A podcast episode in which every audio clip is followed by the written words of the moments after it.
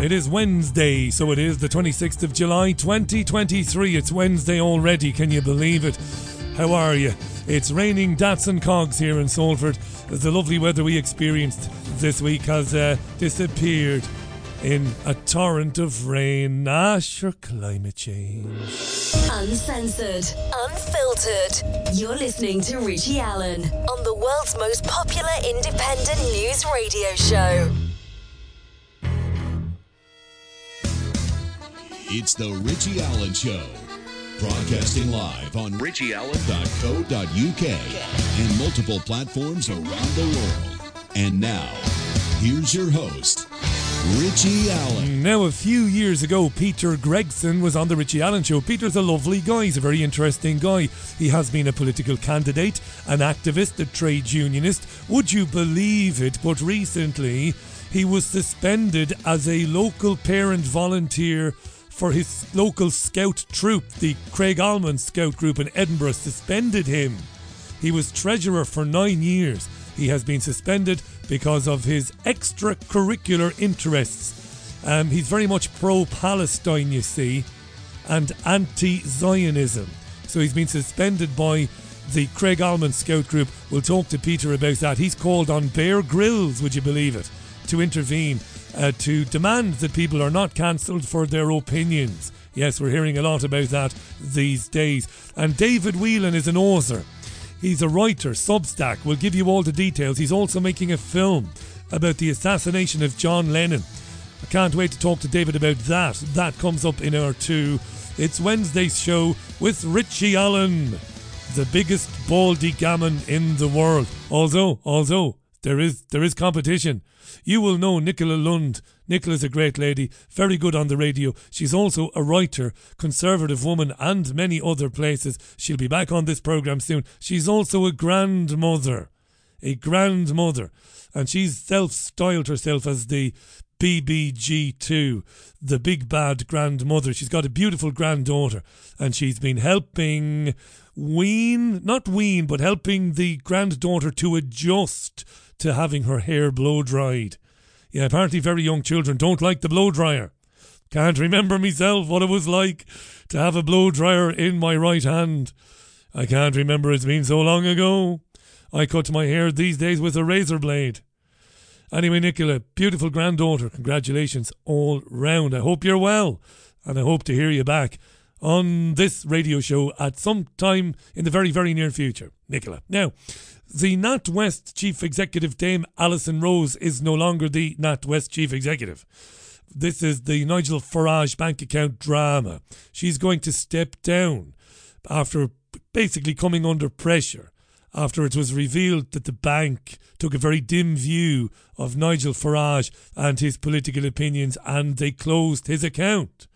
So she was criticised for this and for being the source of an inaccurate BBC report about Farage's account at Coutts, which is part of the NatWest group. She was the source, she told the BBC. She's leaving by mutual consent, according to the chairman of NatWest, Howard Davies. She said she had committed a serious error of judgment. That is a quote.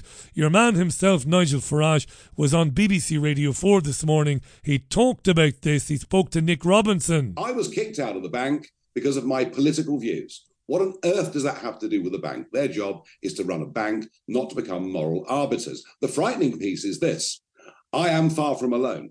Many other people have come forward to say they've been shut out because of what they stand for and what they believe. And now the banks are working on monitoring the social media of every single one of us. And that needs to be stopped. That now, needs to be stopped stone dead. There is a, a law that was Andrew Griffith yeah. has a meeting today. He's the he's the city minister, to be bank. clear. Yeah, and and the, and the fact that he's called the banks into the treasury today to say stop doing this is good. And I think, to be honest with you, the government reaction to this in the last week has been superb. So that's one issue. The broader issue, Nick, the broader issue, lives being ruined, legislation that is designed to stop the international drugs gangs from laundering money has become a sledgehammer to miss the nut. It is the innocent men and women out there running small businesses who have been closed down, ruined in many cases, and they've not had anybody to speak for them. The reason I've gone public is I want to be their voice. He wants to be a crusader for everybody who has been deep, not deplatformed, but cancelled by a bank or a financial institution. Now, you have called for a new legal right to banking services. Government sources are saying to me, look, we don't need a new law to do this. We can we can toughen up the regulations. Yes, we can do that. We can make clearer that someone's views are not a grounds for refusing them a hmm. bank account or removing them from having an existing bank account. And there's a and there's a regulator, there's the Financial Conduct Authority, in order to make sure all of this happens. Are you saying that isn't enough? No, it really isn't enough. You know, you can't live, you can't exist in the modern world without a bank account. Without a bank account, you effectively become a non person. It is an essential service and it's worth. Dear listener, I'm a terrible conspiracy theorist. Not really, but sometimes. Do you get the impression here that this is. That, that we should be a little bit suspicious about this, just a little bit. Do you think that you could turn this on like 180 degrees, maybe, and maybe in the near future it might become the law that you must have a bank account? Do you know? If we're looking at a cashless society where central bank digital currencies are in, introduced, okay, into circulation, and we've all got to do all of our banking and all of our spending online with no hard cash, do you think people will be compelled to have a bank account? Is that it will be the law to have a bank account? Or am I, as usual, talking through my backside? I'm willing to bet I'm talking through my backside, but it's a bit strange, this one, isn't it? It's all a bit strange. Worth remembering that we did have in our country the right to a bank account until the post office was privatized. And Sir Vince Cable seemed to forget about that part. And our neighbours, you know, France, Germany, it is a fundamental right. And I, and I think, quite honestly, regardless of people's opinions, regardless of their backgrounds, they deserve the right to a bank account. Hmm. They deserve the right to a bank account, says Nigel Farage. I think we can all agree that banks and other financial institutions shouldn't be permitted to close somebody's account because they don't like the opinions or the views of that person. But this is getting an enormous amount of media coverage, maybe too much, and maybe I might be onto something. You know, he's very concerned about people, he says. Now, he's never shown any concern in the past. This program had its PayPal account deleted, it had its YouTube account deleted. You know that? And that was earning money, that YouTube account, for this program. He was told about this. I told all of them. UKIP, I told all of them. I knew they wouldn't do anything about it, but I did, right? He, he wasn't remotely interested back then. Now, all of a sudden, he wants to crusade on behalf of people who have been excommunicated by their banks. I just don't buy it. But and I mean this no compliment fisher am I. I'm usually wrong, so maybe you can discount that. Funnily enough, at the end of the interview with Robinson, it went a bit Pete Tong, so it did a little bit. Just before we let you go, Mr. Farage, you know, pretty much whatever you do, there are people saying, I know what this is about. He wants to get back into politics again. I know you've run seven times and lost seven times, but you. you I'm really not going to have this. I, am sick to death of your condescending tone. It's about. I was teasing you, Mr. About, Farage. No, I was no, teasing actually, you. you weren't. What you should say to people is, you're the only person in British history who's won two national elections, leading two different parties. I think Let's you, try that side. Are you coming back then, given your previous success? No, I'm now a champion and a crusader for men and women who've been closed down by yeah. the banks, and I want cultural changes within the banks. He is a champion and a crusader for the little people like you and me, dear listener. It is um, interesting that one. We'll we'll come back to it, I suppose. Hi to Scouse Andy, who cannot wait. He, well, he doesn't say that. He's really looking forward to hearing me speak with David about John Lennon a bit later on. As am I, Andy, because I, I know what is supposed to have happened on that fateful day in 19. Ah, go on, make a fool of yourself. When was it? 1981, was it, or 1980? I'm thinking 1980 it was. I know, it's been a long day. Oh, yeah. But, um, yeah, right, Mark Chapman, who's still alive and well, maybe not well, in prison, We'll talk about why David believes there's far more to the John Lennon story than people know. Hi to Julie, who says, just went to pay my taxes in the bank, Richie. They asked me, had I ID? I said, well, I'm not likely to pay anybody else's taxes. And the woman in the bank, or the man in the bank, said, uh, well, I'm asking you just in case it's money laundering. Indeed. Hi to Baz, who says, looking at the weather out of my window, it appears we have what is known as asymptomatic climate change in the UK. Good man, Baz. And Carol from Waterford has been in touch. Hi, Carol. Richie, did you see the Gregg Wallace, the British Miracle Meat? It was on Channel 4 a couple of days ago. I didn't, Carol, but I've been reading about it. Gregg Wallace, who's better known, I suppose, as one of the presenters of Celebrity, no, MasterChef, and the spin off Celebrity MasterChef and Professional MasterChef and all the rest of it. He's put out a spoof documentary, hasn't he, about human meat. So I haven't watched it, Carol, but something tells me I really ought to watch it to see is it any good and what's really going on with it. It is uh, nearly 11 minutes past five. Farage, what do you reckon, dear listener? Why now? You know. Speaking of accounts being closed down, Keir Starmer leads the Labour Party these days. He was on BBC Radio 5 Live this morning with Nicholas Campbell. I certainly don't think anybody should be refused banking services because of their political views, um, whoever they are.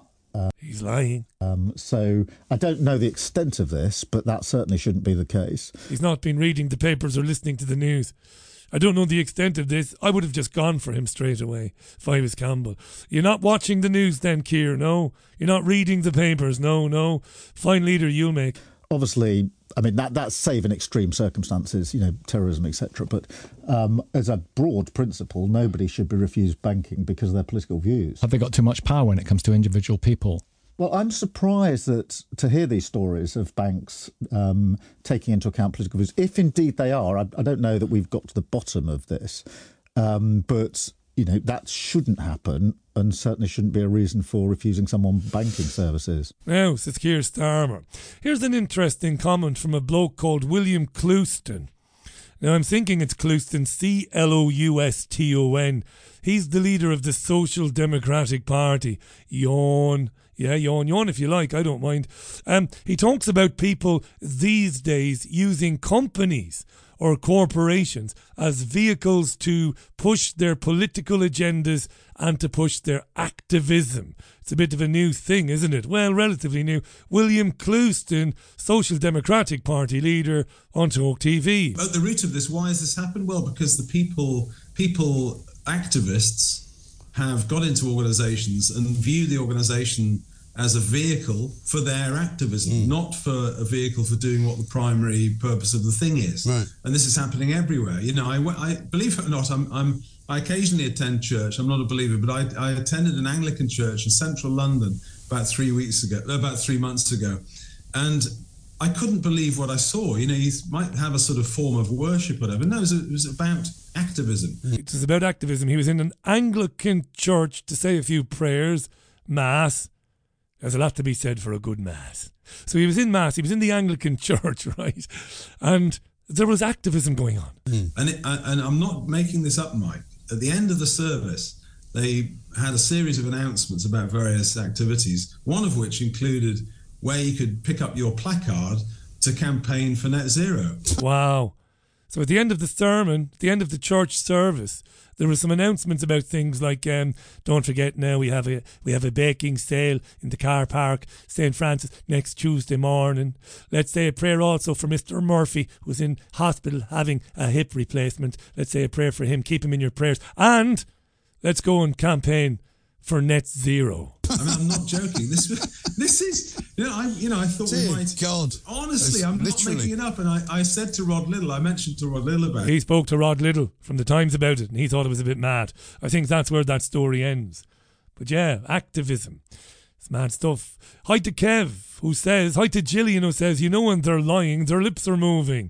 Kev says, Richie, the Farage saga is the forerunner to personalised ESG rollout. Thank you. Uh, Alexandra came on to say, Richie, it's definitely very suspicious that Farage is constantly on the MSM banging on about this. Grace Ann says, a bit suspicious about it myself, Richie. Too much public time on it when other things are happening. Steve says, of course, you'll require a digital bank account for a digital currency, otherwise, you'll be excluded from society. Good point, Steve. Steve James. There'll be no high street banks or cash machines eventually. Good man. You are absolutely right. And Ants was on to say the Farage banking thing stinks of a psyop, not sure of the end goal, but a large chunk of people believe NatWest et al. Were, wit- were within their rights simply because it is Farage, almost like he was selected for as the role. And hi to Laura. Hi, Laura. And thanks for that lovely message. Which I, come on, I'll read it out. I love you, Richie, says Laura. Thank you, Laura. You've made me day. It's uh, coming up for 15 and a half minutes past five, the Richie Allen Show. Peter Gregson will be live, I think, from Edinburgh shortly. Trade unionist, activist, yes, political candidate. He, he doesn't like Israel very much. And what Israel does to the indigenous people of Palestine. He doesn't like it, right? Fair enough. And he has been active in in in campaigning for Palestinian rights for many, many, many years. He was recently suspended from being the treasurer for his local scout troop, something he was doing for nine years. That's not good. We'll talk to Peter about that a little bit later on. John Lennon and Jean Ann came on to correct me. Jean Ann is always there, you know. Can't get rid of Jean Ann. Jean Ann will, will always have the answer. And thank God for her. Um, the 8th of December 1980 was when John Lennon was gunned down in New York City. One of the, regardless of whether you like the music of the Beatles or John Lennon's music or not, one of the greatest artists of the 20th or any other century, in my opinion. And he's he's kind of growing on me lately, would you believe? John, well, not John Lennon, but the Beatles are kind of growing on me.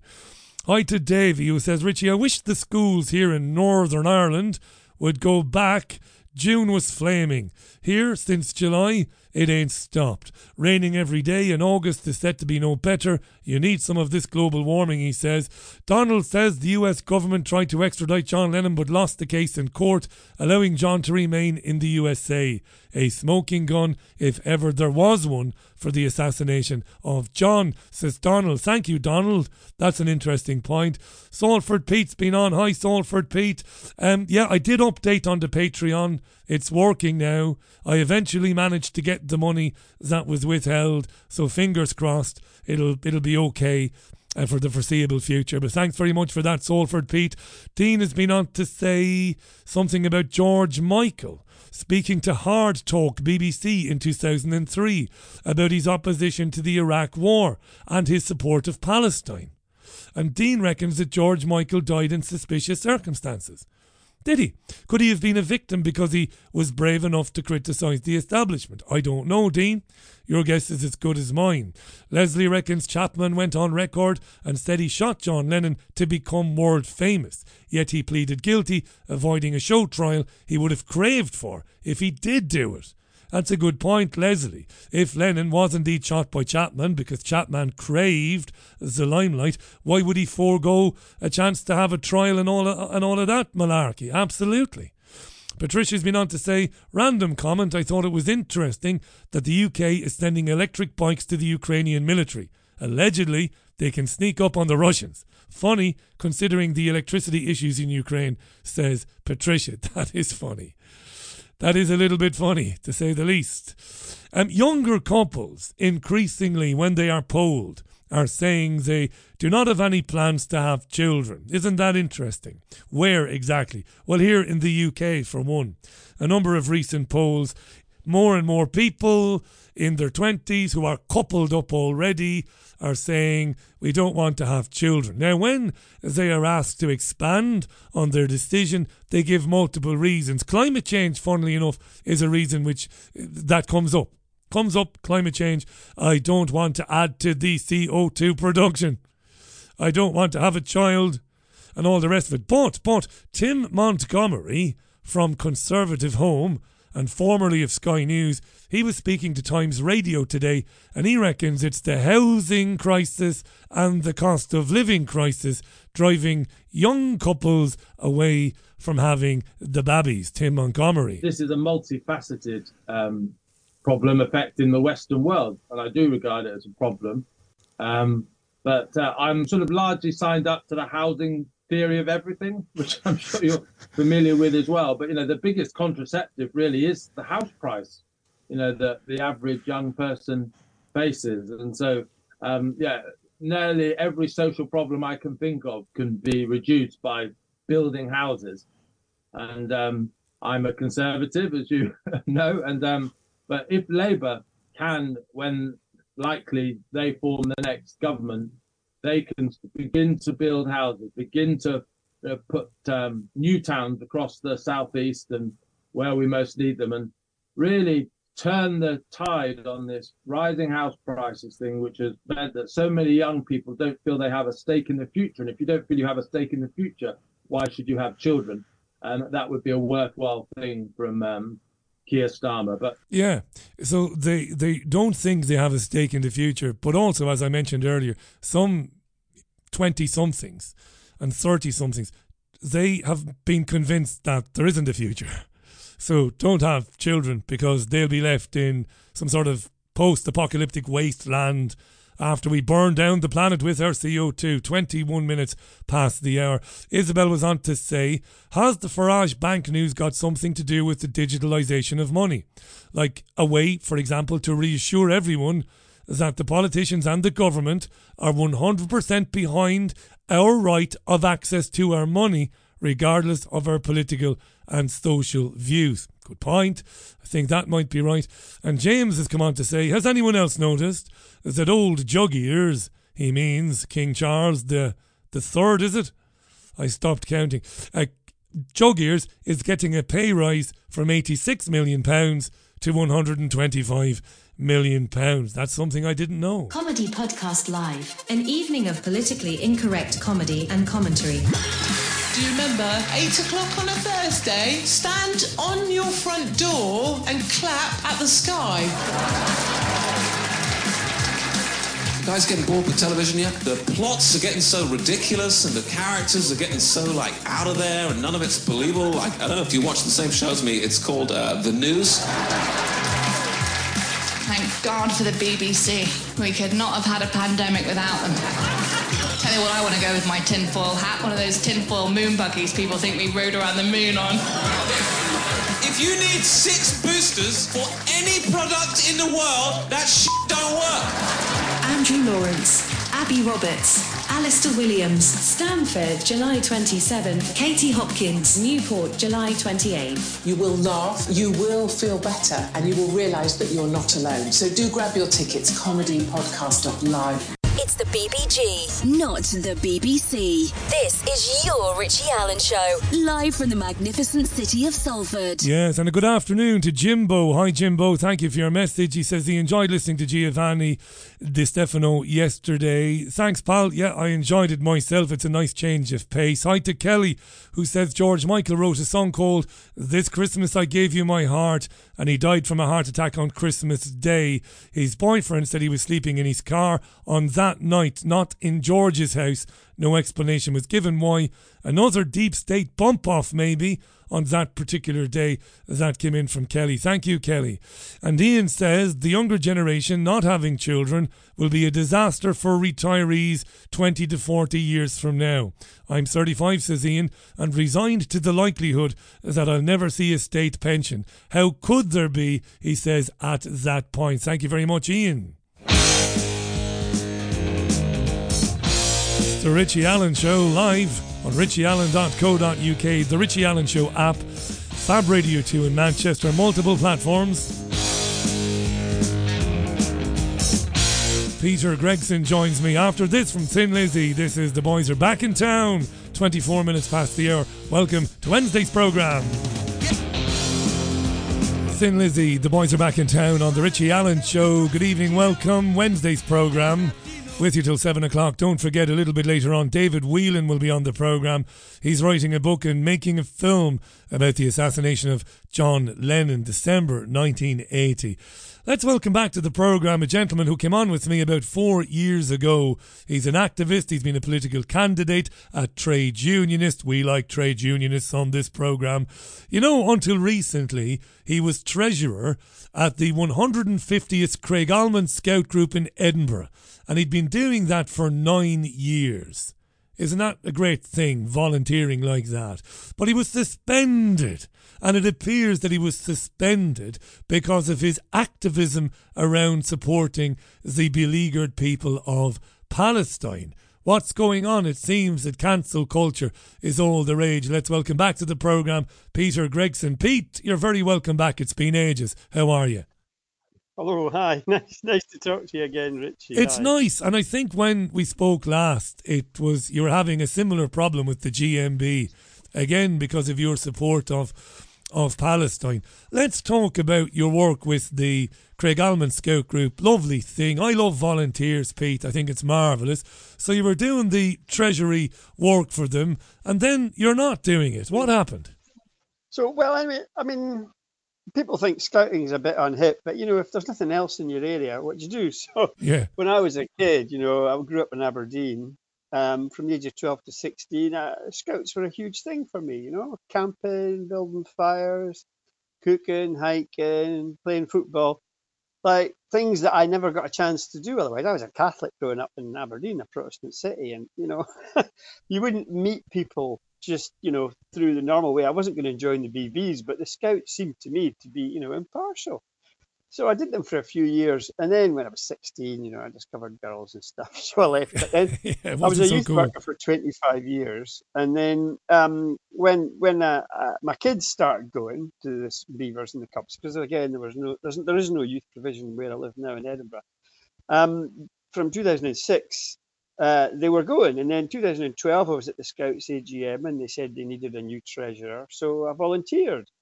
And uh, my kids stopped going in about 2016, but I carried on because they haven't got anyone. Nobody wants to be treasurer. It's one of these jobs that nobody wants to do. So I was like organising the finances and payment for youth leader expenses, you know, fundraising at festivals, um, preparing and submitting the accounts for the Scout group for its charity registration, um, claiming gift aid from parents for the, you know, the tax people, organising AGMs, Christmas sing-alongs, etc. I got the Chief Scouts Award from Bear Grylls in 2018. I was And going to bring it you up. know, Yeah, that's a wonderful achievement, by the way. Well done. Just, you know, I think they just give it for a long service. But Yeah. basically, there's only three of us really that are on the exec that run the whole thing. About 50 kids that go. Anyway, I was at this conference last year for Palestine, Al-Auda, it's in New York actually. And then I got this call saying, you know, can you get in touch? Uh, you know, what's go? We've got to ask you a question. This was from like the district commissioner. He's the one kind of above the group scout leader. And uh, and when I got back, I called him and he says, "Are you involved in the campaign against bogus anti-Semitism?"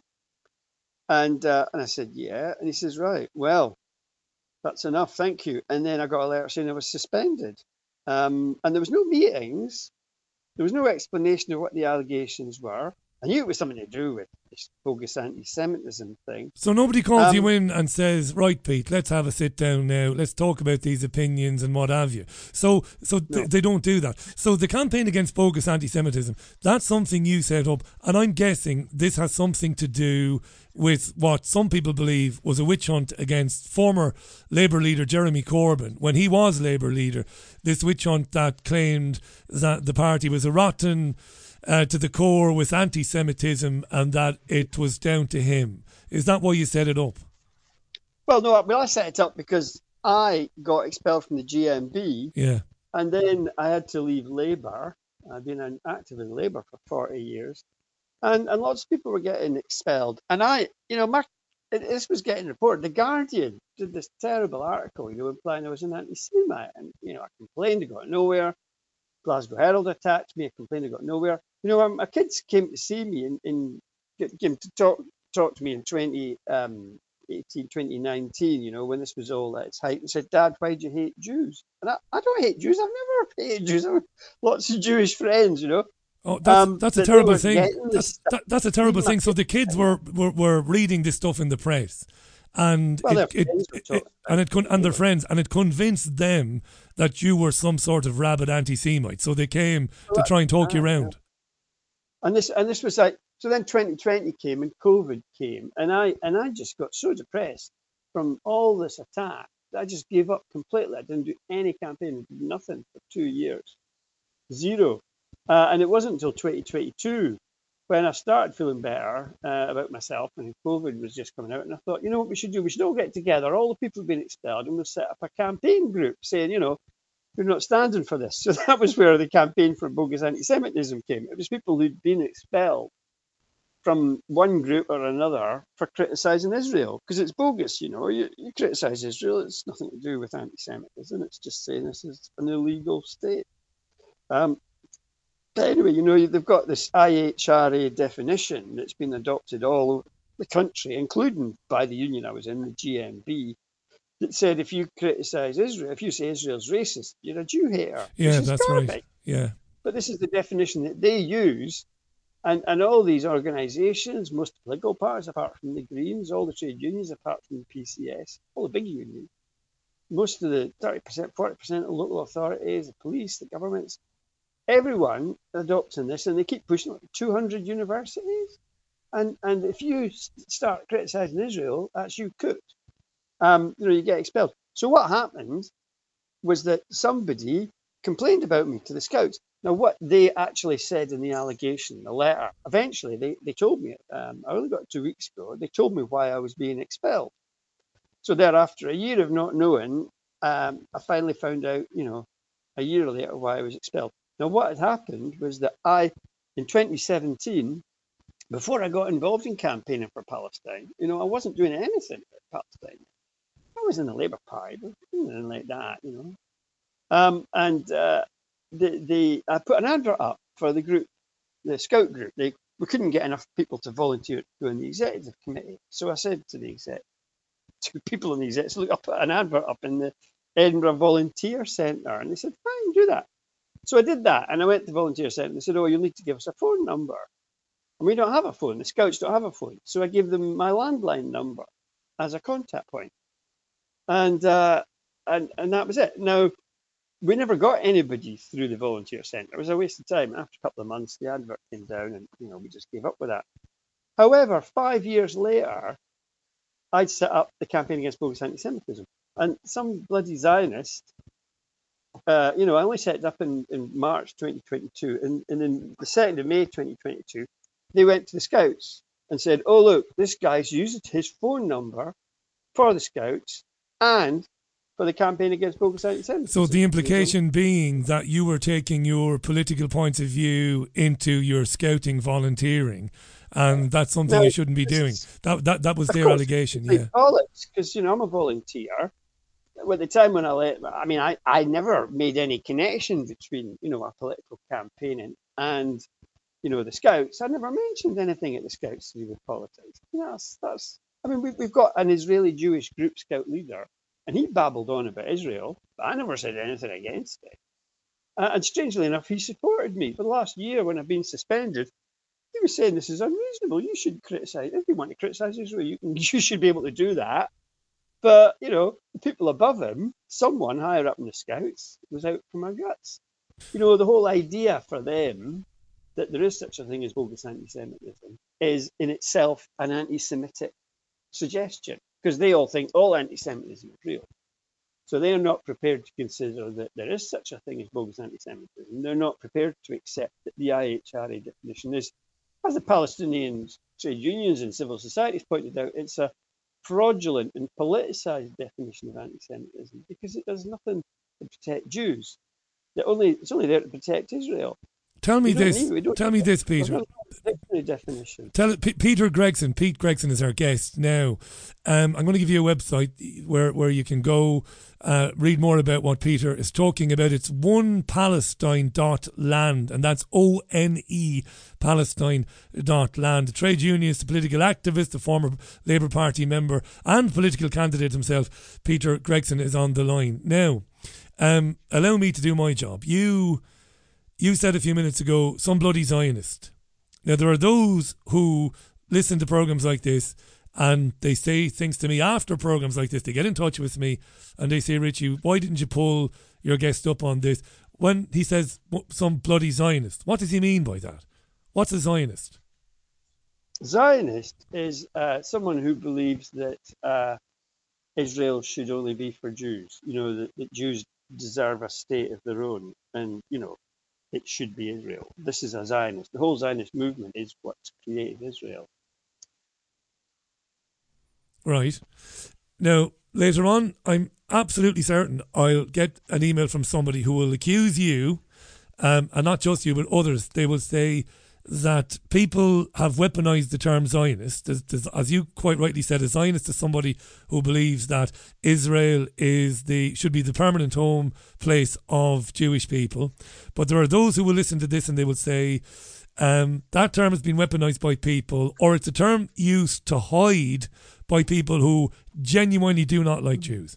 And they will always say, no, no, I'm not, I don't dislike Jews, I dislike Israel. But in reality, they use Zionism and terms like that to kind of hide their animosity for Jewish people. What do you say to that? Well, I say, I've just been on tour with a rabbi. I took a rabbi around 15 cities. This is a very famous rabbi, Rabbi David Weiss, who's the leader of the Neturei Karta, and well, the international spokesman for the Neturei Karta. He came from New York, to Britain, and uh, and he's quite clear that the Torah is clear that Jews should not have a state. You know, the Songs of Solomon, it spells it all out. Jews should not have a state this is the whole thing is a concoction by a sort of nationalistic movement from the 1860s, 1870s onwards. They saw all these other countries, Germany and Italy, they getting their own states. They decided they wanted their own state. But these people were atheists. I mean, the people who were original Zionists, you know, Chaim Weizmann and the rest of them, they were atheists. They didn't believe in God. Um, they just thought they would use the Bible, and it's the Christian Bible, the evangelical Christian Bible they're using. There's atheists using the Christian Bible to lay a claim to Palestine. The I Old mean, Testament, yeah. Torah. The Orthodox Jews don't accept Israel. They won't go there. You go to any um, Orthodox Jewish neighborhood, you won't find the flag of Israel anywhere. They, they don't recognize it because they say it's bogus. This is like a, uh, it's an illegal colony. That's what they think. And that's why Jews wouldn't go there up until 1940, you know, and Hitler came along, but they wouldn't go there because they said, you know, the, the Torah is quite clear about where we should be and where we should go and how we should live. Um, It's know, interesting. Messiah comes along, that'll change things, but without any Messiah, this is it. We're fine. We're here. We're, we're, we're staying where we, you know, the countries we landed up in. Really. Yeah, it's interesting to me that when there is a gather- gathering in Manchester, when there is a pro Palestinian rights gathering or rally, you, you will see or you will meet a lot of Jewish people. I, I went to see the Roger Waters gig in the arena in Manchester recently. There were a number of people there um, in support of Roger Waters, funnily enough, Pete, and some of them were Jewish lads. They were Jewish guys. Well, the, the big in Manchester, um, Manchester and London are the two centres for in Britain for the Neturei Karta.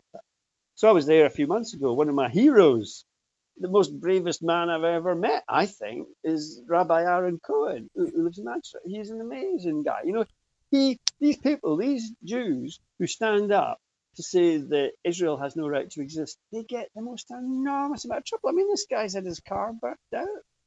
He was showing me bullet holes, uh, you know, pistol, had pistol holes in his in his Yeah, he was on this program. He came on this program with me twice to talk about that. Rabbi Aaron Cohen of Manchester, Jewish gentleman, as Pete said, has has has had the most egregious violence against him and his family because he says the state of Israel should not exist. It has no basis in international law. It shouldn't exist. Uh, he, we, we talked about Sykes-Picot, about the Balfour Declaration, and, and of course his deeply held religious view that Israel shouldn't exist. But um, And the Zionists hate him, and they hate me, and they hate anyone who criticises Israel. That's the thing about Zionism. They're terrified of, of their racist colony being criticised. Who do we blame, Pete? Let, let me ask you this: Who do we? I've had this out before with politicians, way back, right, and other political commentators.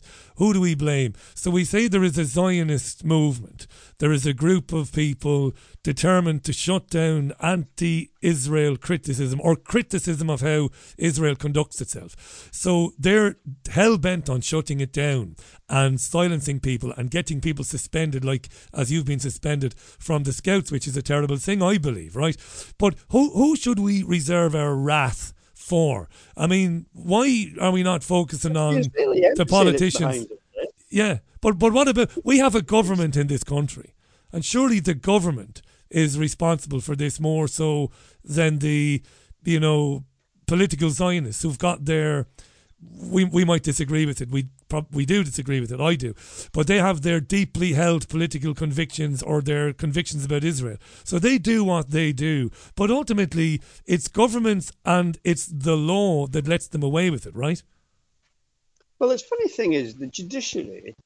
I mean, there's a lot of Jewish barristers, um, great people like Mike, Michael Mansfield, who are Jewish and who despise Israel because they see it's illegal and what they do is illegal.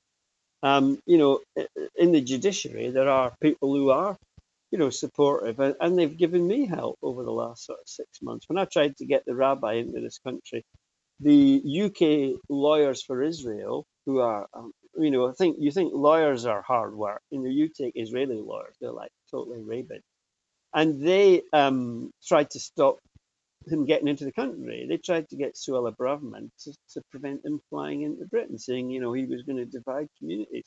Now, this was something called the Muslim and Jew tour, and he was actually going to bring together because I'd arranged this tour for him to go around mosques and Muslim community centres in Britain. We went to 15 states and, and and the Muslims loved them because they know that what what Israel makes this into is a religious war. Israel says all the Arabs want to kill us, therefore, you know, we we need uh, more and more weapons to prevent that.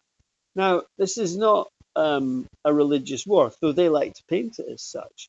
Uh, and the Orthodox Jews and Muslims, um, you know, th- they see this as not a religious war, but that's what's stirred up. So this is stirred up by Zionists who foment Islamophobia in this country and all over the world. Because the more they can paint themselves as victims, the more money they get in arms. That's why they get $3.8 billion a year from America, because they make out that if they don't, you know, the Arabs will come and kill them all, which is just nonsense. But this is this is what they do. They breed fear. And in Britain, they breed fear. So, you know, you like have the likes of David Baddiel going around, you know, saying, oh, everyone hates Jews, which is garbage. They don't. He- he- you know, this is. No, uh, but there he- is Pete. Hang on, hang on. Let me let me interject. Um, look, I I have my my own personal feelings about David Baddiel. He invited me to take part in a documentary about anti-Semitism um, that he made for Channel Four. He, he invited me to speak to him in Salford. His producers did. Until I realised it was a stitch up, and um, I was happy to do it so long as I had a film crew of my own to document everything that was said before I got stitched up in the edit. I think David Baddiel is a failed comic and a failed writer, um, looking for something to keep himself in the public eye. I don't actually believe that David Baddiel means this, but I've got to say this. Look, I know Jewish people in this city. In fact, I got off the phone to a Jewish lawyer today who's um, helping me out with uh, with a, a personal problem, a personal legal matter. There is anti-Semitism around. Uh, now, I am. I've said it on this program, and I'll say it now. I don't believe that there is any more animosity towards Jewish people than there is towards black people or people from Asia or even people from the Far East. I don't believe that. I think we have a very tolerant society. But that being said, there are people who um, say the most heinous things about Jewish people online. Some of them don't try to hide it. There are others who we, we know we know from the papers here in Manchester. From time to time, we see grave graveyards desecrated in North Manchester and elsewhere. So there is a bit of it. There is a Mm. bit of anti-Semitism. not helped by Israel. So, So, you know, Israel really stirs this stuff up because every time, you know, people see Palestinians getting killed by people in this country who who jump to their defense, you know, the what's it called, the UK Board of Deputies and the British head of the, you know, the, the British rabbi, they both say, oh, you know, Gaza gets bombed, stupid. Oh, no, oh, that's quite all right. You know, Israel's got every right to defend itself. And that's the problem. There's, you've got 250,000 Jews in the UK. And probably what they say about 60 to 70% of them support Israel. You know, Israel right or wrong, no matter what it does, it's all right. How do we know that, Pete? Where did you get that stat from? That sixty or seventy percent support support Israel? about. You can find it on our website, but there's been lots of surveys done. Um, not two quite important surveys that looked at the proportion of Jews that supported Israel. Because that's not been my experience. My experience has been when meeting Jewish people, they are either A, agnostic, which some people don't like, but they're entitled to be, they're agnostic, or B, they don't support the settlements and they don't support the violence against the Palestinians. Now, that's not a, obviously a scientific poll, but it's been my experience that pretty much most Jews either don't care or they do care for the Palestinians. Well, that's not the ones I'm meeting. So I, I, went to university in Bristol and I had some great, there was well, a lot of Jewish people there, great friends, you know, people from London, Leeds, whatever, moved to Bristol. And, uh, you know, they were great friends. We never talked to Israel. I never ever talked to Israel. They were friends. And, like, you know, we had kids, you know, our kids played with their kids, whatever, you know, everything. This went on for years and years and years. And it was only when 2018 kicked off and this whole bogus anti-Semitism thing came up with with, with Corbyn because they couldn't tolerate Corbyn as a leader because no way did Israel want a prime minister that was critical of their role. Uh, and you know, Corbyn's support for the Palestinians was just for them was like the worst thing that could happen. They, because we made Israel, you know, Israel's our colony. We made it. Uh, and that's why they can't tolerate any criticism from Britain because we're like their mother. You know? Um, and this is why, uh, you know, they, they, they, they prevent probably even more than in the USA this obsession. You know, I actually heard recently, eh, you know, Issa was Stanley and was in this interview like a week ago, and this guy said to him, you know, it's it's now more, um, it's now safer to criticize Israel in Israel than it is in the UK. How mad is that? You haven't got any freedom of speech now because Zionists, and I'm including this, um, people that used to be my friends that have now stopped talking to me because they say, oh, yeah, if we didn't have Israel, we wouldn't have anywhere to go. Um, they, they're the ones that are, you know, attacking at every opportunity. Anyone who criticizes. I've got one that works in my office. He's a Polish guy. He hates me.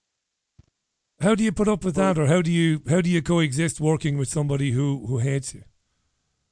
Just carry on. Just try and ignore it. But you know, he, he clearly dislikes me, and he had a go at me when, when I first got suspended from the GMB. I'm like, you know, there's nothing I can do. I mean, you just have to get along.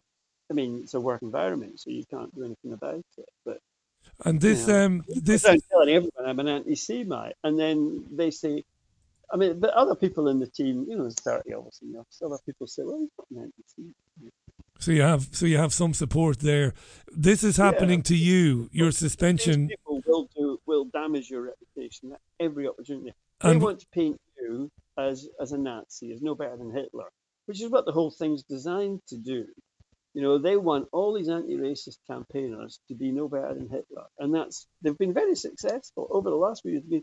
And at their peak right now, you know, they did the Roger Waters, they've done Ken they've- now they're moving into the youth organisations, youth movement in Manchester. They had the director of the Whitworth Gallery fired. You know, this is th- th- there's a they've got they've got more powerful than ever. What with Sir Keith Keir Starmer declared himself as a devout Zionist. Yeah, you know. so I, I didn't, I did, I didn't powerful than ever realize. Sorry, Pete, I didn't realize that the director of the Whitworth Gallery was was ejected from his position because Yeah, of because he criticised Israel.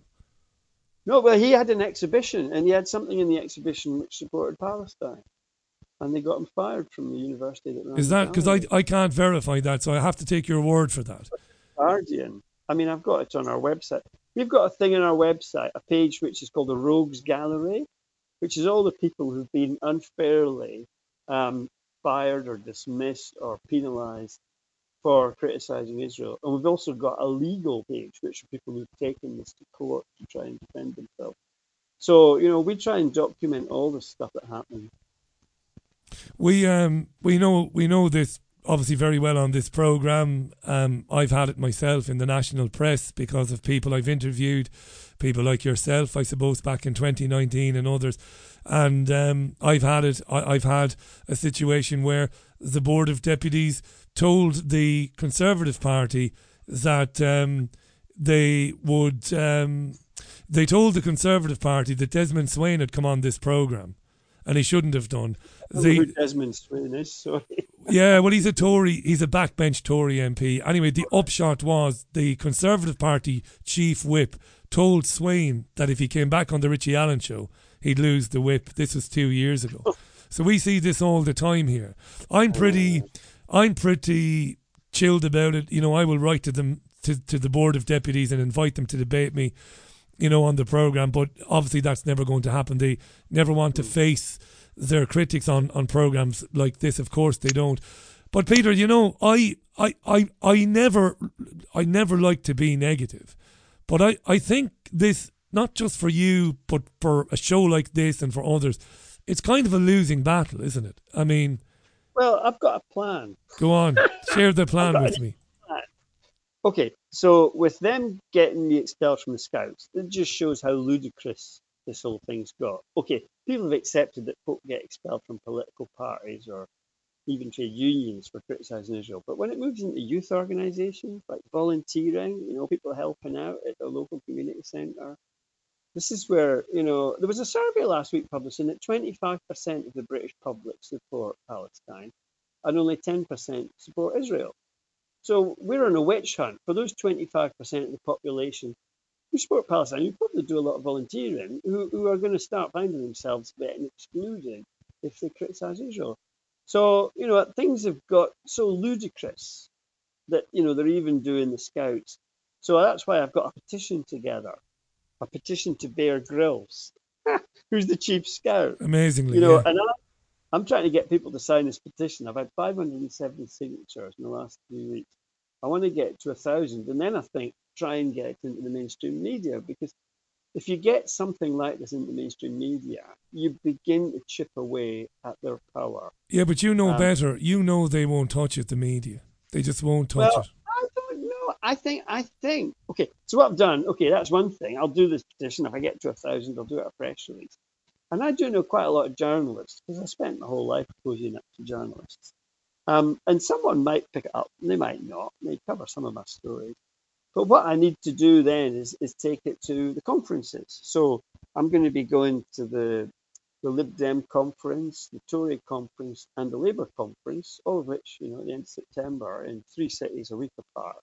And I'm going to swamp them with flyers of 5,000 of these. And I'm going to be just be hawking this stuff. I'm, we're going to put on the Muslim and Jew tour during the Labour conference, putting a Muslim and Jew on the stage saying that Israel shouldn't exist.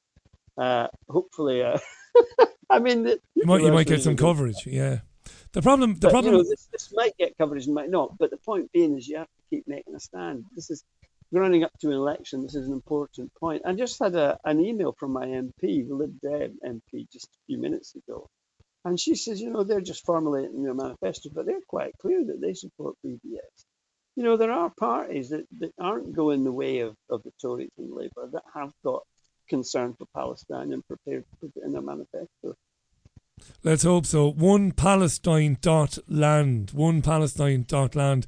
Peter Gregson, by the way, a very good friend of mine, who until recently was a senior security consultant at Manchester University, um, has confirmed what you said to me about the man losing his job at the art gallery. Pete, not that I was suggesting you are a lawyer, but this is a live radio show, and I'm I'm embarrassed I didn't know that because I read the bloody broadsheets cover to cover every day, but I didn't realise that was in the Guardian. Well, I must have missed it. make a fuss of it. I tried. I wrote to him, tried to get him to make a fuss. But you know what it's like. You know, He went quietly. branded like this, you don't get another job very easily. Right, so if he ranted about it and if he came out strongly about it, he might find it difficult to oh, secure oh, yeah. another post. I mean, yeah. this is this is like because most people think anti-Semitism is anti-Semitism. They read the dictionary definition, which is you know prejudice or hatred against Jews. Most most people don't know about the IHRA definition. It's been adopted not by rank and file. I mean, it wasn't like the trade union had a meeting and said, you know, how do our members feel? None of that ever happened on not one instance when this awful definition was adopted. Peter, just Did it go to before just before we run out of time, can you explain to our listeners what about the IHRA anti-Semitism definition? What is the most offensive thing about that in that definition? Well, okay, there's 11 clauses in it. Yeah. And seven of them relate to Israel. So this has got, they give 11 examples of what constitutes, uh, you know, anti-Semitism, and seven of them are about Israel. They're not about Jews. This is about Israel. The whole thing was cooked up by um, the, you know, the Israelis, along with the U.S. State Department, starting in 2000. The Dina Porat, Israeli historian, who worked with um, people to create this new definition. Even some of the folk that Stern, one of the guys that wrote it, is horrified as how it's being used because it was never meant to be used in the way it is being used. But it's been weaponized by the um, International Holocaust Remembrance Association, which want to use the Holocaust as a thing to hit people with, saying, "Well, if you criticize Israel, you're you're ha- hating all Jews," and it's garbage. But this is what's running our freedom of speech in this country. Peter, thanks for coming on. Really appreciate your time. We'll pick it up again in the in Uh-huh. the future. Um, we will just just drop us a line. Go to one one Palestine dot land to find out more about what you've been hearing from Peter in the last uh, And half an hour. If you're interested in the IHRA definition, there's a page in there about it, and you can actually go down to a model motion. So you can put this through at your trade union or your party, political party branch, asking them to adopt it. And you know, God knows if you get anywhere, but I think it's important to make a stand. Appreciate your time, Pete. Thanks for coming back on.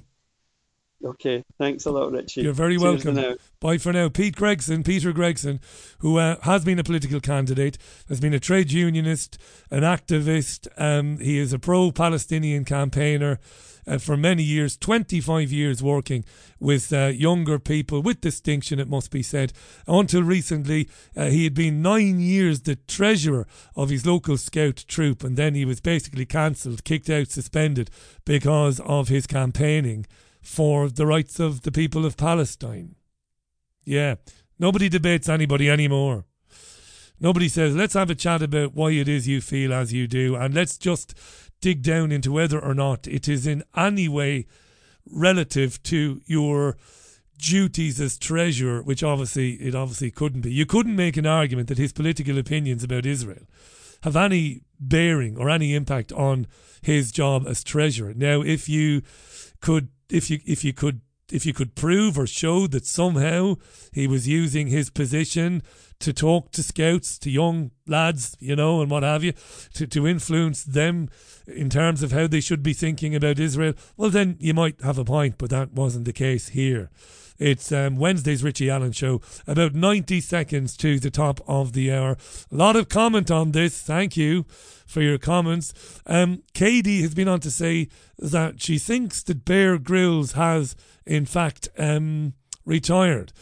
Uh, I didn't know that. I've never been a big fan of those Discovery thingamajigs, th- those those channels. So I've never seen, seen much of uh, Bear Grylls. Uh, Pete's just sent me a message.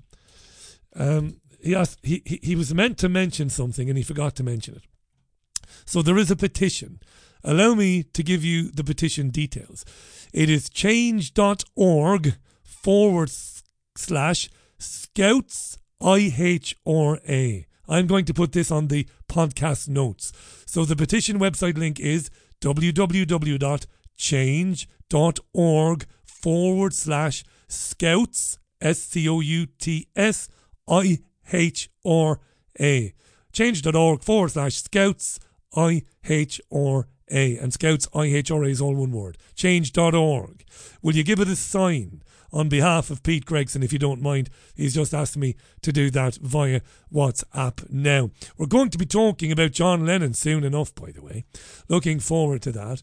Chris came on to say the dumbest thing about the charge of anti Semitism is that the Palestinians are the legitimate Semites, says Chris. Thank you, Chris, for that comment. That's actually quite right. Wiz came on to ask, why do Jews have their own term for racism? which is anti Semitism? Or am I missing something? Says Wiz. Thank, thank you uh, for that. Uh, hang on, there's so many of these coming in now, and I'm neglecting the website a little bit today. I apology, apologise. You can leave a message via the website richieallen.co.uk or you can leave one via the app. There is an app downloaded via the App Store or Google Play if you're on Android. If you're an Android user, Google Play. I to Colin, who says he, Peter, is absolutely correct. Israel shouldn't exist. It is an illegal occupation of Palestine supported by the West. That's Colin, uh, who's in Ireland listening. Good evening, uh, Colin. Uh, Jenny's been on to say there used to be groups regularly holding peaceful demonstrations in support of Palestine and the Palestinians. But Jenny says for some reason I haven't seen one for a long time. I suspect they may have been banned from holding such demonstrations. There should be no country, no government, and no organisation that is beyond criticism. It is so wrong. Look, I agree, but I also know, and I've seen this in the independent media and you know I've interviewed such people. There are people in the indie media who believe that everything that we are enduring right now, the creeping totalitarianism, the Great Reset, there are those who blame it on the Jews and who believe it is a Jewish plot. That is nonsense, in my opinion. Nonsense. And it's not because I, am currying favour with anybody. It's not a Jewish plot. It's not a, even an Israeli plot. But there are those who believe that I say they should be permitted to believe whatever it is they like and they should have freedom of speech to say it. In fact, I have interviewed one or two such people over the years on this program and I have argued with them. I thought they were pretty brave to come on. Not because I'm scary, but because there are consequences for saying what it is you really believe. But there are those who believe that Jewish people are tainted somehow are dirty even, and that they are a group of people who are are plotting and have plotted forever to basically take over the world. There are those people. Those people are out there. And those people exist in this country as much as anywhere else. You know? So keep it in mind. It's three minutes past the hour. Uh, this is your Richie Allen Show, Wednesday's programme, speaking about John Lennon shortly. To take us there, self indulgence tonight, you'll forgive me.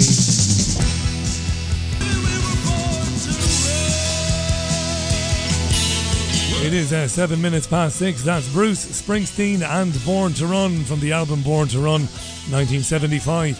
Uh, this is the Richie Allen Show. Welcome back. Now, John Lennon was murdered on the 8th of December 1980. He was 42 at the time. Mark David Chapman is in prison, remains in prison to this day. The official story is that enraged by jo- John Lennon's rich lifestyle, enraged by comments made by John back in the 60s that the Beatles were more popular than Jesus, um, Chapman determined that he would kill him and that he was inspired by the fictional character Holden Caulfield from J.D. Salinger's novel The Catcher in the Rye. That's the official version of events. Let's welcome to the programme a gentleman who's got, well, he's got a different take on what happened all those years ago. Find him on Substack. He is davidwhelan.substack.com. He is writing a book and making a film about the assassination of John Lennon. It is incredibly fascinating. Let's welcome David Whelan to the show. David, you're very kind to come on. How are you? Hi, Richie. I'm very well, thank you. Thanks for having me. What an incredibly interesting thing. It, it sometimes it sounds a bit weird to say that because we're talking about a human being who had children and had a wife and had an extended family and was murdered in the most appalling of circumstances.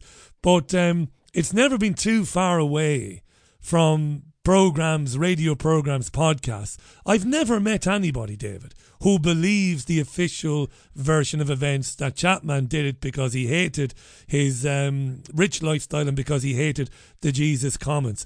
Um, incredibly fascinating. Before we talk about your own theories, what got you into it? It's a good question. Um, it all happened, Richie, in 2020. Um, it was lockdown. It was the spring, I think springtime when it happened for the first time. And as a TV producer, I had lots of projects on the go at that time, and they were kind of. It was a great time for me to kind of put them all to one side. To be honest with you, I was quite grateful to uh, put everything on hold and just sit back and and do a bit of a reset. Really, to be honest with you, it was kind of even though I hated the lockdown and everything that came around it, I I kind of was quite pleased for those first few weeks and months to kind of uh, just take stock really and so that was the kind of time this story hit me and and basically what it was richie was i was out walking my dog which i know you do and i was having a lovely walk and i was listening to a podcast and out of the blue somebody said on this podcast that the doorman at the dakota when john lennon was assassinated was a cia assassin slash bay of pigs fighter and I thought that's interesting. Never heard that before. Um, I need to uh, I need to go and look into this because I should wheel back wheel back a little bit. I've been very much fascinated all my life by the JFK assassination. Um, like yourself, Richie, I've got Irish roots. My parents are Irish, and as you know, JFK in Ireland is a big deal. Yeah.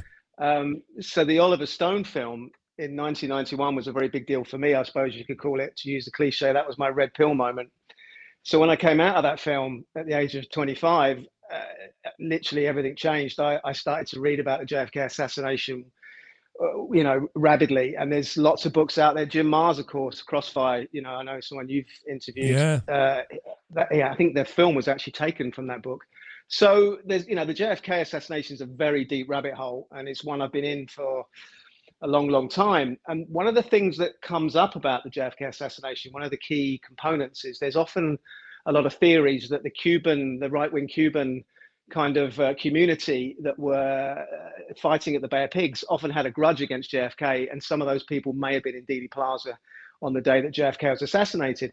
So when I heard that the doorman might be uh, an ex-Cuban uh, Bay of Pigs fighter, that was something I couldn't fail not to investigate. No, absolutely right. So, have you, how far into that investigation have you got? Have you been able to determine if the doorman was indeed a CIA operative? Uh, right. Well, I can I can put one big massive red herring to bed right now, Richie. I'm 99% certain that Jose Perdomo, the Dakota Jose Perdomo, is not the Bay of Pigs Jose Perdomo. Um, right it was a ma- I think it was a massive red herring. Uh, it's the one that everybody talks about, and, and the way it came about is there's a journalist called Jim Gaines who wrote an article on Mark Chapman in 1987 uh, in a People magazine article. He got access to Mark Chapman and spoke to him in his prison cell for three years. Up until that point, from the date of the murder, 8th of December 1980, till that 1987 article, nobody knew the name of the doorman who was at the Dakota when John Lennon was assassinated. For some reason, his name was kept under wraps, and he was always just referred to as the doorman. Um, so, and no, amazingly, no uh, media outlets interviewed him at the time, and nobody seemed to be that bothered about him. So, when Jim Gaines said that Mark spoke to a guy called Jose Perdomo, who was an ex-Cuban, and he wanted to talk to Mark about the Bay of Pigs, and then he mentioned the guy's name for the first time, Jose Perdomo, people started to look into it. And what they found out, Richie, was there was a Jose Perdomo, a very serious individual who did work for the CIA and was at the Bay of Pigs and was in charge of a very serious bunch of dudes called Operation 40, who were basically a bunch of CIA assassins who were due to go in after the Bear Pigs and clean up anybody that wasn't going to go along with the program. So that Jose Perdomo was probably just about as serious an individual as you could get. So if he was working the door at the Dakota, that yeah. would be almost incredible. But the problem is, once I started to dig into it, Richie, and I started to find out about Dakota Jose Perdomo, nothing really matched up. And you know, we could talk about the date of births don't match up, the date of deaths don't match up. But the, I think the most important thing to say, the one that gets to it quite quickly, is Dakota Jose Perdomo started to work at the Dakota in 1969 uh, and he finished working there in 1994. Now, John Lennon and Yoko Ono did not start living in the Dakota, I think, till 1971. So, if Dakota Jose was Bay of Pigs Jose, how could he know to start working at the yeah. Dakota to be in place to uh, for know, all those years to help out? That's a brilliant you know, point. Uh, That's a brilliant yeah, point. So. David Whelan is a television producer, successful one. He's writing a book and making a film about the assassination of John Lennon. Is it disappointing Like when, when you realise it's not him. I mean, look, I've been you, you, as, as, a producer, you're more or less anyway a journalist. You're researching all the time. It is a bit of a yeah. kick in the teeth, isn't it, when when it comes to a dead end? I, I, I had kind of bought, yeah, I kind of bought into it initially because it was just so exciting. But then it kind of was almost a relief in a way that when I realised it wasn't, because it was just too fantastical. And I think that red herring that Jim Gaines laid down in '87 was deliberate. I, I don't think he he's, he's, he mentioned. See, the thing is, Mark Chapman's never mentioned talking to Jose Perdomo about the of Pigs. So I think Jim was being a bit, let's just say, to be kind, playful by throwing in that phrase. I don't think Mark Chapman was discussing the of Pigs with Jose Perdomo. And I think the problem with that particular red herring is it, it stops people actually asking the most important questions about John Lennon's assassination. And those questions are all about how it went down, i.e., the details, and and why it went down, i.e., just exactly what was Mark Chapman doing there, and why was he standing there thinking he was doing something that we now know he didn't do. So I think these are the questions that should be being asked, but everybody's obsessed with Bay of Pigs, CIA. Yeah. So it was quite a clever, quite a clever move. Uh, well, brilliant. So we've seen this before with with other events in history. They put out a red herring to send people off down uh, on a wild goose chase or down a rabbit hole that comes to a dead end. That's definitely a tactic. Before we talk about Mark Chapman, and there are a few questions coming in from listeners about um, there are some there are some urban legends out there. You know, um, I'll oh, tell you what, I'll throw I'll, I'll throw one at you right now. Do do do we know if it's true or not that Mark Chapman, as he is today, that he doesn't have any recollection of the assassination? Is that true? No, he remembers it. He remembers it quite clearly. And for 43 years now, or 42 and a half years, he's always stuck to the same story. There are certain bits of the story he doesn't recall, which are disturbing because he doesn't actually recall what happened to John after he started firing bullets. He remembers being there. He remembers getting a gun out of his pocket. He doesn't remember pulling the hammer. He doesn't remember aiming. He remembers feelings. He remembers feeling it, was such strange that the bullets were working. He thought that was odd, which is a strange thing to think if you're a cold, calculated killer.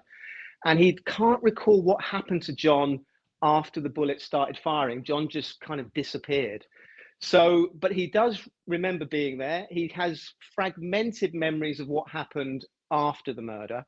But what's important for us in trying to get to the bottom of it is there was quite a few secondary witnesses who were very quickly looking at the scene a few seconds after gunfire was heard. There was a, a guy across the street who was in a flat that was literally opposite the Dakota driveway, and there was a dog walker who double backed and had a look into the driveway seconds after gunfire. Because it's really important that because those witnesses are, I think, some of the most crucial ones because it tells us where Mark Chapman was standing. Because Mark's kind of said he was standing near the street, and we kind of know John Lennon was down the other end of the driveway. But it's very important that we get those two locations fixed because then you can find out what's probable with regards to John's injuries and what Mark Chapman could pull off or couldn't pull off. Because just quickly to finish off on that point, Jose Perdomo, the door, the doorman that was standing next to Mark Chapman, he should have been the guy who got the front row seat. But the problem is, Richie, we've not been allowed to see his statement. Now we know he gave a statement. The DA's office officer told me this, but for some reason, most witness statements have been released on FOIs. Pretty much every single one has been released now. But Jose's has not been released. And I believe the reason that is, is because I don't think Jose saw very much. From the people I've spoken to who spoke to Jose, I think what happened was Jose went back to his gold booth where he stood, which was just next to the driveway. And I don't think he actually saw Mark Chapman firing his gun. I think he came back into the driveway very quickly after hearing gunfire, but he did not see Mark shoot John Lennon. And even more importantly, Richie, the other really important witness, Yoko Ono, who you'd expect would see everything, Yoko didn't see it either. And in fact, you know, I've managed to get hold of the detective notebooks at the time, and he actually says, I'll quote him, she heard the shots but did not see the shooter. And to be fair to Yoko Ono, she's never said in 42 years that she saw Mark Chapman shoot her husband. So these are the kind of things, Richie, that people just take as fact that the Dawn must have seen it all, Yoko Ono must have seen it all, Mark Chapman must be coherent, but all these things are not true. So no. it's it's it's, a, it's it's an amazing mystery. It, it is, and and the general public, I, I count myself as one. We get the black and white facts in the newspaper, and then you look back at the archives, which I've done. I've looked at the newspaper reports, and it's all very simplistic. You know, yeah. Chapman had a grudge against Lennon. Um, uh, earlier that evening, he got a, a book signed, or he got the album signed, excuse me, came back, stood there steaming, um, seizing because he, you know, with the problems he had with him, walked up to him and fired at him five times and killed him. And that's what we get. But then people like you, TV producers and journalists, start digging into it and you start to p- pull it apart and quickly find that there are lots and lots of anomalies. Can you share with Oh. us, David? We're we're speaking to David Whelan, folks. Please go to davidwhelan.substack.com. Please check it out. It's very interesting. Give us the major anomalies in terms of, like, tell us, well, the official version says Mark did this, but it's dodgy or it's dubious because of X, Y, and Z. Go ahead. Over to you. Okay, so we need to just quickly go over the official story, and by telling that, you'll realize what a complete load of nonsense it is. So, the official story is that John and Yoko pull up outside the Dakota driveway, which is a kind of 30 foot driveway, probably 15 to 18, maybe 20 feet in, in width, 35 to 40 feet in length. They're heading towards the far right hand side. And at that time in 1980, there was a glass vestibule door, kind of porch area, which led up some stairs into the Dakota lobby, which is where they always walked to before they got into their apartments. You had to get into your apartments through that lobby. So the car pulls up. Yoko allegedly gets out first. The official narrative says she gets out first, but I've got five different statements from Yoko at the time. And rather disturbingly, Richie, she says a few different things. Sometimes she said she was in front, sometimes she said she was behind, sometimes she said they crossed positions in the driveway. But let's go with the official statement for now. Yoko's out front. She's 20, 25 feet ahead of John. She's heading towards the vestibule door. Chapman is standing by the roadside. The doorman is there, we think, possibly not there. Maybe he's gone back to his booth. John then gets out of the limousine and John walks past Chapman, following Yoko, his wife, over to the far end of the driveway, over to the right, to the vestibule doors. As he gets to the vestibule doors, according to Chapman, according to the district attorney's office, and according to the NYPD, and pretty much all the world's media to this very day, Mark Chapman gets out a gun. He's got a five bullet .38 revolver, five chambers. They call it a fiver gun. He starts shooting at John's back, according to Chapman. Four bullets hit John's back, and one bullet misses. And Chapman has been he's been fairly consistent with that, Richie, for 43 years. He's never wavered from thinking that's what he did. But before we get to what happens next, let me just tell you what the medical people told me at the time. So these these are direct quotes. This is from a guy called Stephen Lynn, who's a very dubious doctor who didn't actually perform what he said he performed on John Lennon, but he was there at the hospital. Stephen Lynn said this. He never stood a chance. The first bullet killed him. I'm sure he was dead when he was shot. Major arteries in his heart were ripped apart. Even if he was shot in a cardiac department of a hospital, they couldn't have saved him. So that's Stephen Lynn. You then got Elliot Gross, the chief medical officer. He said death occurred within a very short time. Now, I've spoken to Dr. Halleran, the surgeon who tried to save John Lennon's life, many, many times, and the two nurses who assisted him, Barbara Kammerer and Deatra Sato. They saw John Lennon's wounds up real close. And they all said the same thing, Richie. He was dead on, he was it's instant, dead on impact. He said that, that, that all the major arteries around his heart were blown away. The aorta was blown away. He had no chance of going beyond maybe one or two steps before he would have collapsed. And do you believe bear that, do- do you believe that this is what they really think? This is their genuine opinion. Oh opinion. yeah, hundred percent. I've I've had countless conversations with the doctors and nurses. Countless. We we've you know we've become quite close actually, me and the nurses. And you know I, I'll tell you why they know this because they got to see his wounds up close for very specific reasons. But let's get back to the official narrative. So you got Mark at, at the sidewalk. You've got John who's been shot now with four bullet holes in his back, according to Mark. Uh, and these bullet holes have ripped all the arteries around his heart to pieces. So at this point, we're being asked to believe John walks up to some vestibule doors, glass panel vestibule doors. He pulls the door open. And I know this because I know where John ended up because I've spoken to the cops and the Dakota workers who found John, and we know exactly where he was found when the cops got there. So John opens the vestibule door. He walks into a little vestibule porch area. He then walks up six quite steep steps and he gets to two more mahogany doors, which may have been open, may not have been open. I've been told by most people they were on a closer, but let's let's be generous and say they were open. He walks through these mahogany doors. He's now in the lobby. He's in the Dakota lobby. Now, on his left, he's got a big uh, desk, big marble desk. And there's a little, on the extreme left, is a little kind of swinging saloon door. John walks through that. He walks into the lobby, goes over to the swinging door, walks through the swinging door. He's now into the concierge's front office, which is operated by a guy called Jay Hastings, the concierge. Very interesting individual. Jay Hastings says today, though he didn't say this in 1980, that John said to him, I've been shot. And according to Jay, he runs past Jay, stumbles, sometimes Jay says, and he goes beyond Jay's office into a back office, uh, which is called the superintendent's office. And according to Jay Hastings, that's where John collapsed on his face, spread eagled. And I can tell you that the cops that I've spoken to and another co-worker of Jay Hastings have all confirmed that that is where John Lennon was found and that's where he died. So this amazing magical mystery tour. Um, no pun intended. When you talk to, you, you, know, no pun intended. You talk to the doctors and nurses, and I'll be honest with you, Richard, they laugh.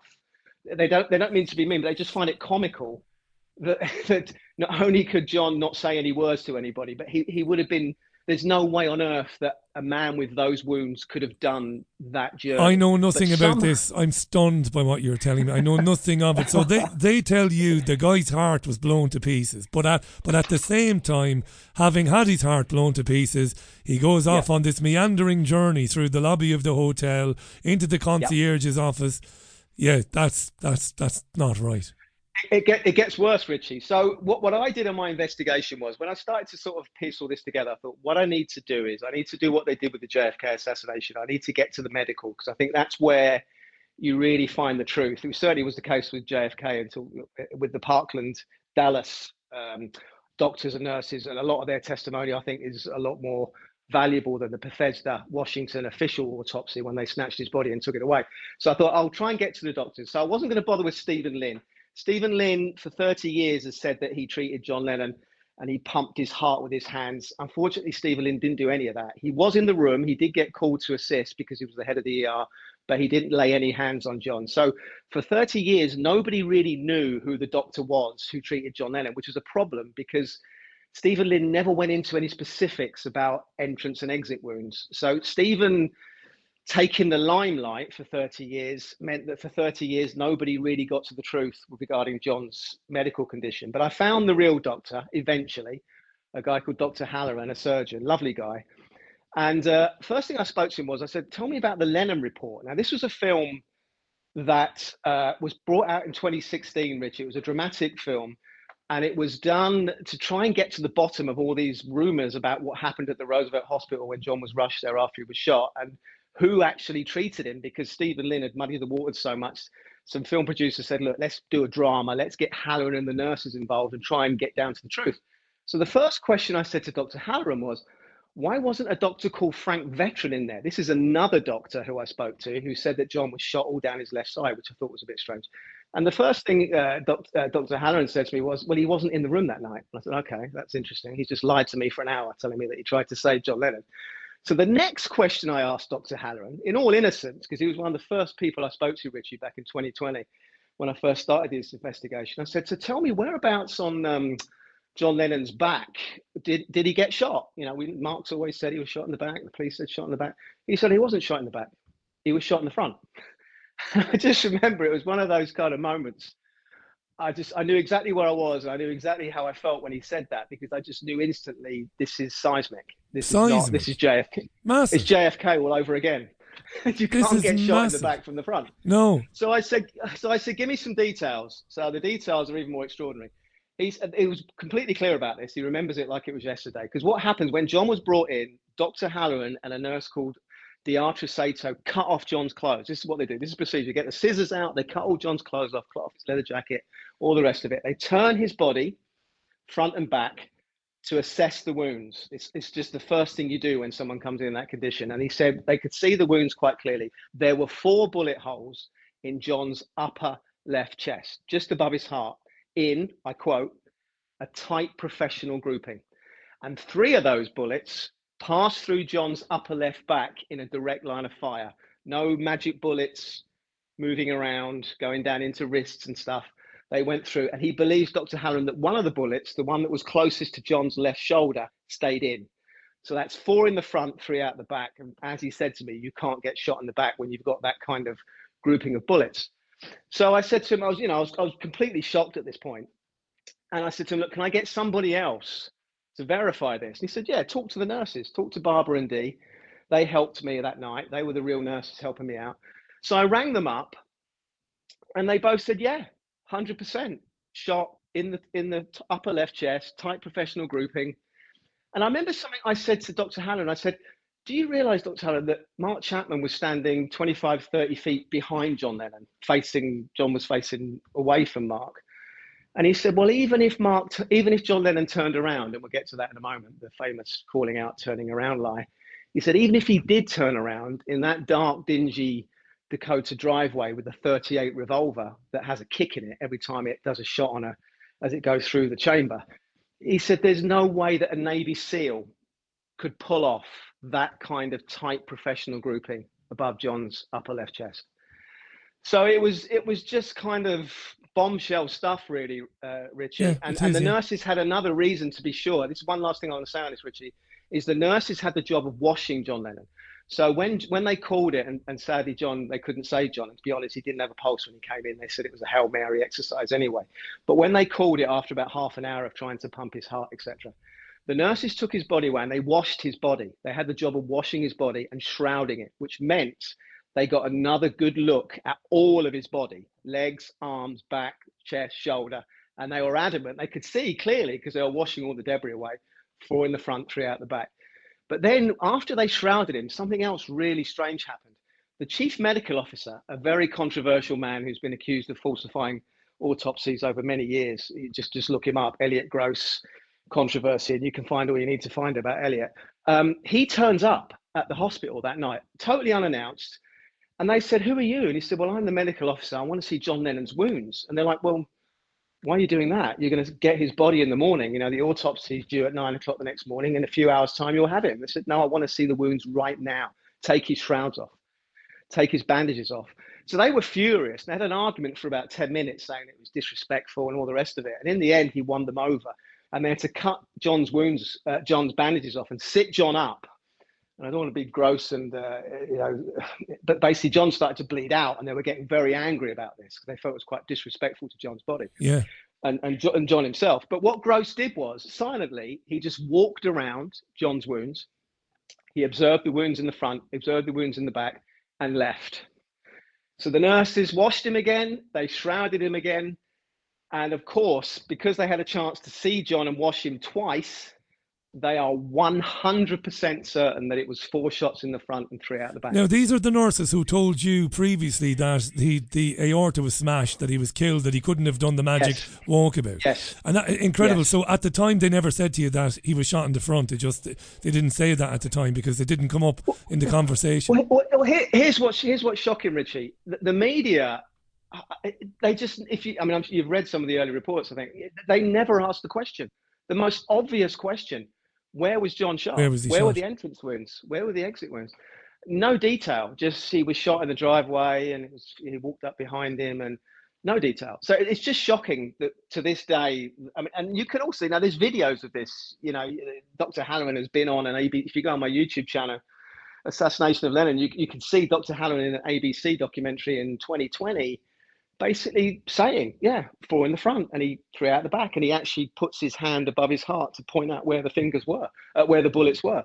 So there's there's no question about it now. Um, and the problem is when you've got doctors like Stephen Lynn trying to insert themselves into history more than they deserve to be, that, that's that's how we've got, I think, partly to this place. Does- and journalists at the time just didn't ask the right questions. They didn't ask the right questions. David Whelan, television producer, journalist, and a man who's writing a book and making a film about John Lennon. It'll be called Gimme Some Truth The Assassination of John Lennon. The book is coming soon. DavidWhelan.substack.com. To your knowledge, is John or any of John's is John's family interested in any of this? It's a good question. Good question. Um, we know Sean Lennon in 1998 did an interview with the New Yorker magazine. Um, and he said at the time, uh, quite controversially, and he got a lot of trouble for it. If you think the American government didn't have a hand in killing my dad, you must be mad. Of course they did. You know, they kill revolutionaries like my dad as, a, as part of the course. Uh, the problem with that is Julian then came out the next day and said, Sean, you shouldn't be saying that. You need to retract it. And Julian, by all accounts, persuaded Sean to retract the statement. Sean's been very quiet ever since, as has Julian. I, I think I've never approached him. It, it just feels wrong Yeah.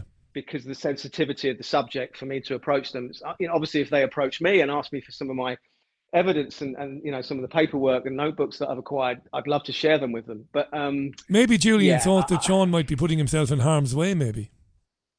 Possibly, I think the problem is with all the Beatles and Yo- what you got to understand with Yoko is, is is nothing happens in the Beatles world unless Yoko gives her say. She has a veto basically.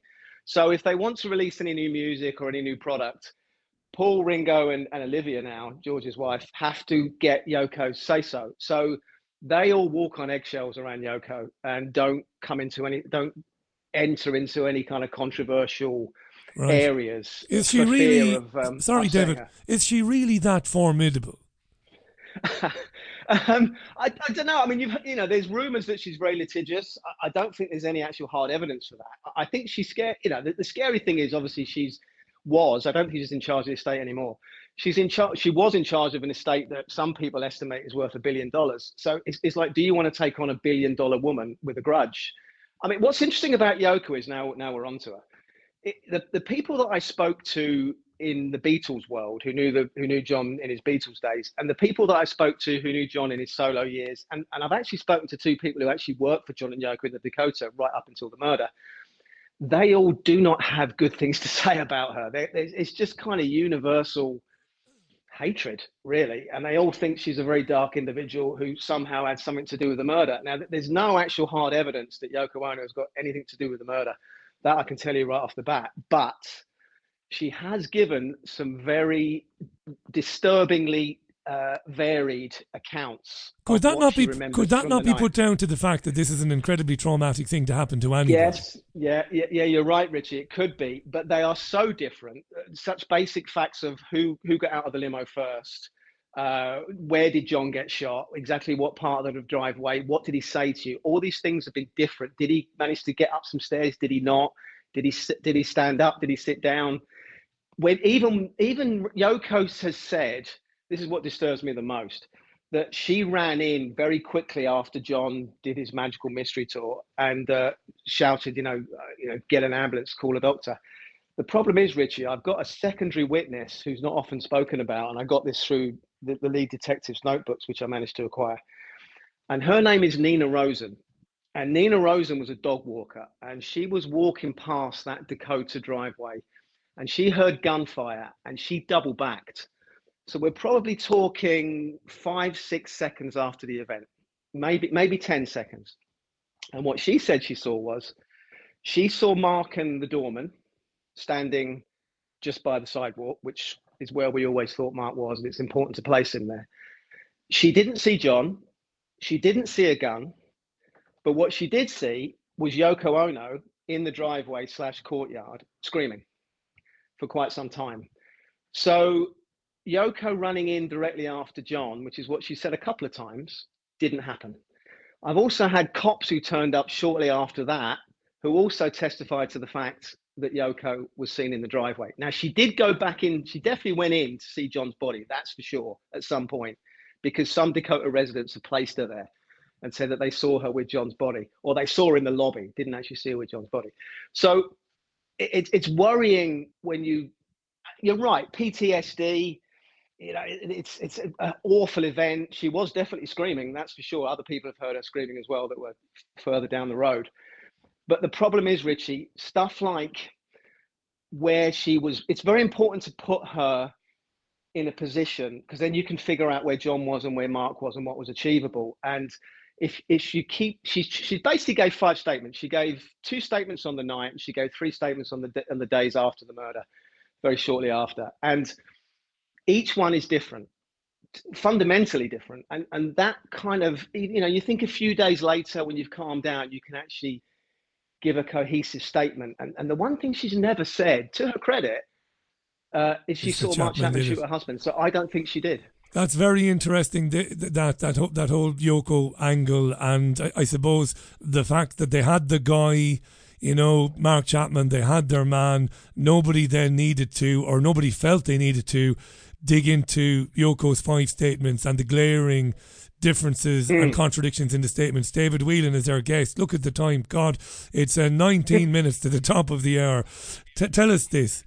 If Mark Chapman didn't kill John Lennon, who might have wanted John Lennon dead? You know yourself, whenever a murder is committed, detective gets there, Mm. he or she says, right, who benefits from the demise, the murder of this gentleman or lady?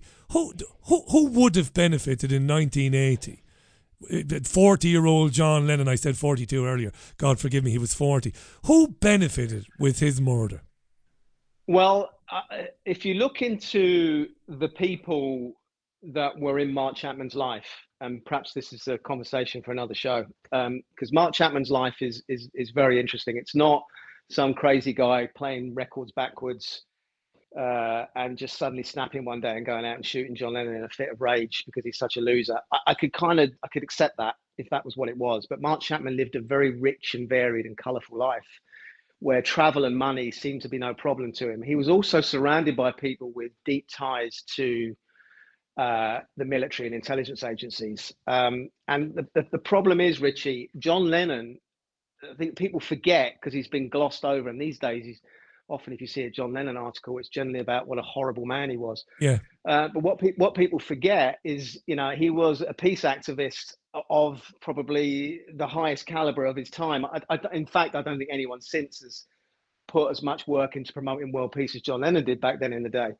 Uh, so he was anti-war, he was anti-religion to a to an incredible extent. If you research the amount of criticism that John laid out against religion, not just the "we're bigger than Jesus" stuff, but just before that and after, he was constantly criticizing religion. So he was anti-religion, and of course, he was anti-capitalism. And a lot of a lot of people believe that Imagine is a kind of socialist diatribe. Um, not quite sure about that, but he he he was kind of the kind of guy that would have been hated by the Nixon regime, and we know Richard Nixon absolutely despised him, and the feeling was mutual. And Nixon was a very vindictive man. I think anyone who's ever watched the Nixon tapes documentary will know just what a vindictive, dark individual he was. Uh, so he was in the background, and he was good friends with Ronald Reagan, who, of course, was coming in very shortly after John's assassination. Um, so for Reagan and his Central and uh, and uh, his Central American adventures, Iran Contra, all the rest of it, with with his kind of hawkish plans coming up, someone like John Lennon, who could bring out thousands of anti-war protesters at a drop of a hat. Now he was back in the recording studio. And what's interesting about Mark Chapman, Richie, and again, we'll get into this probably in another episode, but Oh, Chapman yeah. was triggered in, in August 1980 to suddenly become obsessed with the Catcher in the Rye and John Lennon. Two things also happened in August 1980. Reagan at that point was pretty much a shoe in to win the election that was coming up in November, in August. It was kind of so far ahead in the polls, it was kind of a done deal. And John Lennon started to go back into a recording studio in August 1980. And that was the exact time in Hawaii that Mark Chapman was triggered to start becoming obsessed with the Catcher in the Rye and John Lennon. That's and then incredible as he- to you and to use his words, Richie, it was a compulsion that he couldn't understand. It was a runaway train that he couldn't stop, and he just had to do it. And it's kind of, and, and when you look into the amount of hypnotists that were in Mark Chapman's life before the murder, and incredibly, some of the dark, nefarious hypnotists that were in his life after the murder that were desperate to get into his cell, uh, it's it's mind blowing. We will, with your permission, of course. I mean, you've said you will do it anyway. We, we will follow this Oh. up very soon with more on Chapman, and I think we can talk about JFK as well. You and I, David For Whelan sure. is our guest, right? So, so I interviewed Kathy O'Brien um, many years ago, and I've interviewed her since. I've interviewed others. I know I interviewed General Bert Stubblebine a few times over the years. Um, I, I know that MK, Right. MK Ultra is real. I know what they were doing to people. We Sure, know we- documented. Absolutely. We know that they used assassins. I believe Sirhan Sirhan was an unwilling, um, you know, assassin, somebody who may may not have even fired the fatal shots. But um, so this was going on. So so people are mentioning um, MK Ultra. We probably get into that in another episode. I've got to mention this because um, I've got some well-read listeners. Leonard says to me, Richie.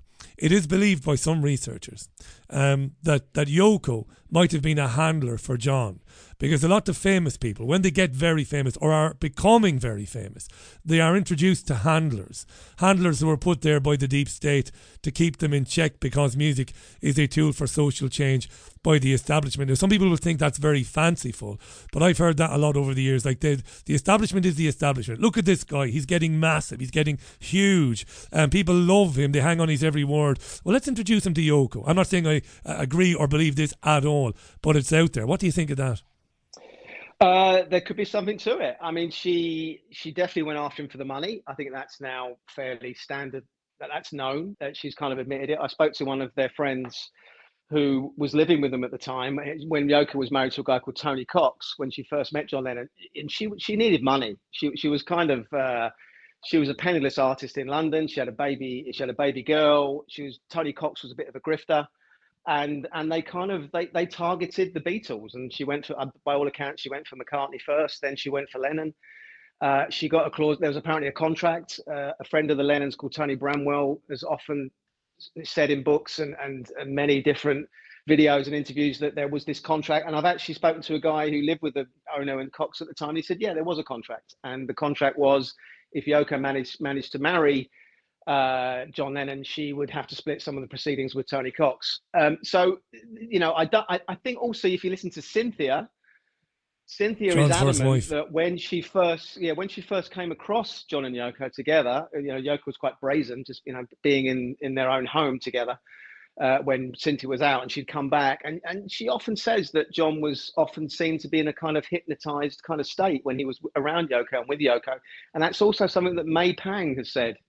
John's lover from the uh, mid 70s when he left Yoko for a couple of years and went on his wild weekend in LA. So, yeah, there could be something in it there's there's no proof of that, but yeah, it, she's not. The, the, one thing's for sure, Richie, the Double Fantasy album where they're both kissing on the front in 1980 was well was well named as far as I'm concerned because I think their love was a fantasy at that point.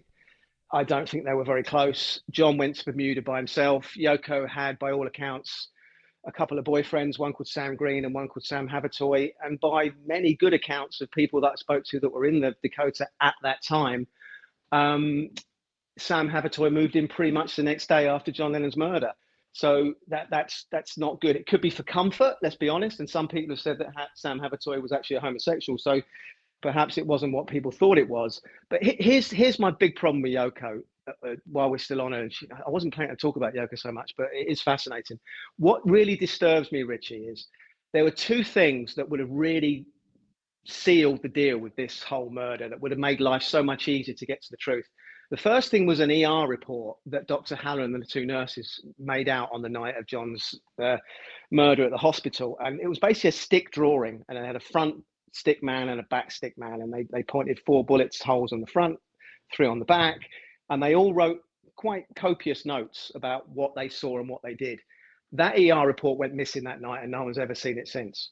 So somebody didn't want that truth to get out. And the second thing that would have really given the game away with regards to what happened to John was the autopsy. Now, Elliot Gross is pretty much an episode in himself, but he is a highly dubious individual who's had a lot of accusations against him. So I don't put a lot of store in his autopsy. But here's the thing after he did the autopsy, so we're talking nine o'clock the next morning. So we're talking, what we're talking, eight, nine hours after the murder the autopsy's done. That very afternoon, say one, two o'clock, Yoko Ono calls up her bodyguard, a guy called Doug McDougal, another very interesting ex FBI guy we could talk about. And she says to Doug, go down to the morgue, pick up John's body, take it to the crematorium, and get it burnt. And she basically had him cremated less than 24 hours after his murder. Now, to me, that's a rush job.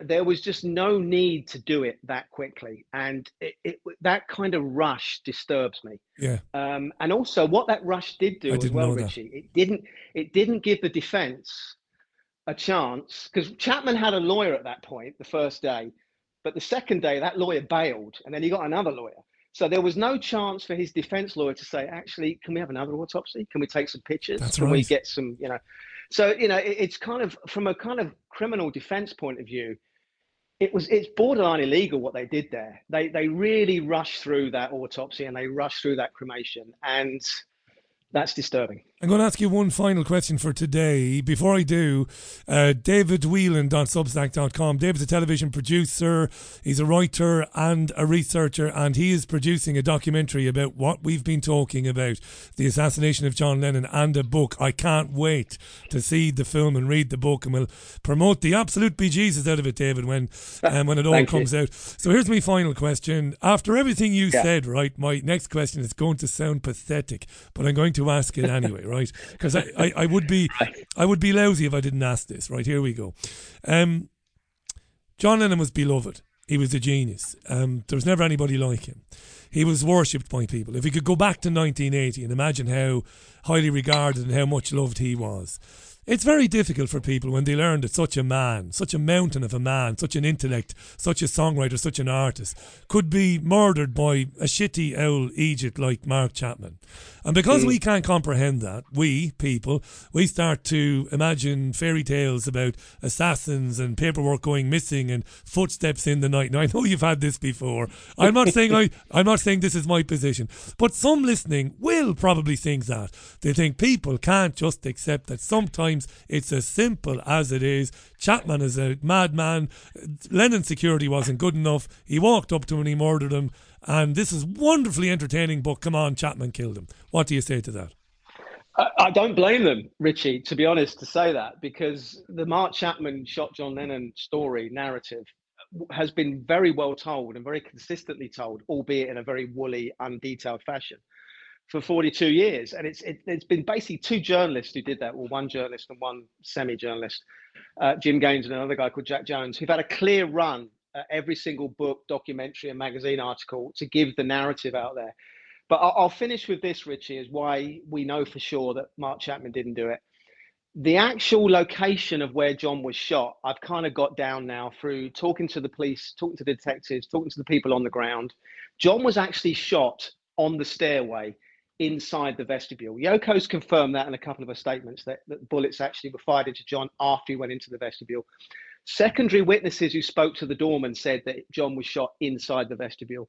And I've actually got a clip. There's a bit of news footage on my YouTube channel. Again, have a look. Assassination of Lennon. A guy called Ron Hoffman, the lead detective, is talking outside the Roosevelt Hospital, probably an hour after the murder, states quite unequivocally, and he said this to me on a recorded interview as well, that John Lennon was shot on the stairway inside the vestibule. Now, the thing is, Richie, John John Lennon's inside the vestibule on the stairway is completely out of Mark Chapman's eyesight. Not only could he not see him, there was no way he could shoot No him way. in that particular location.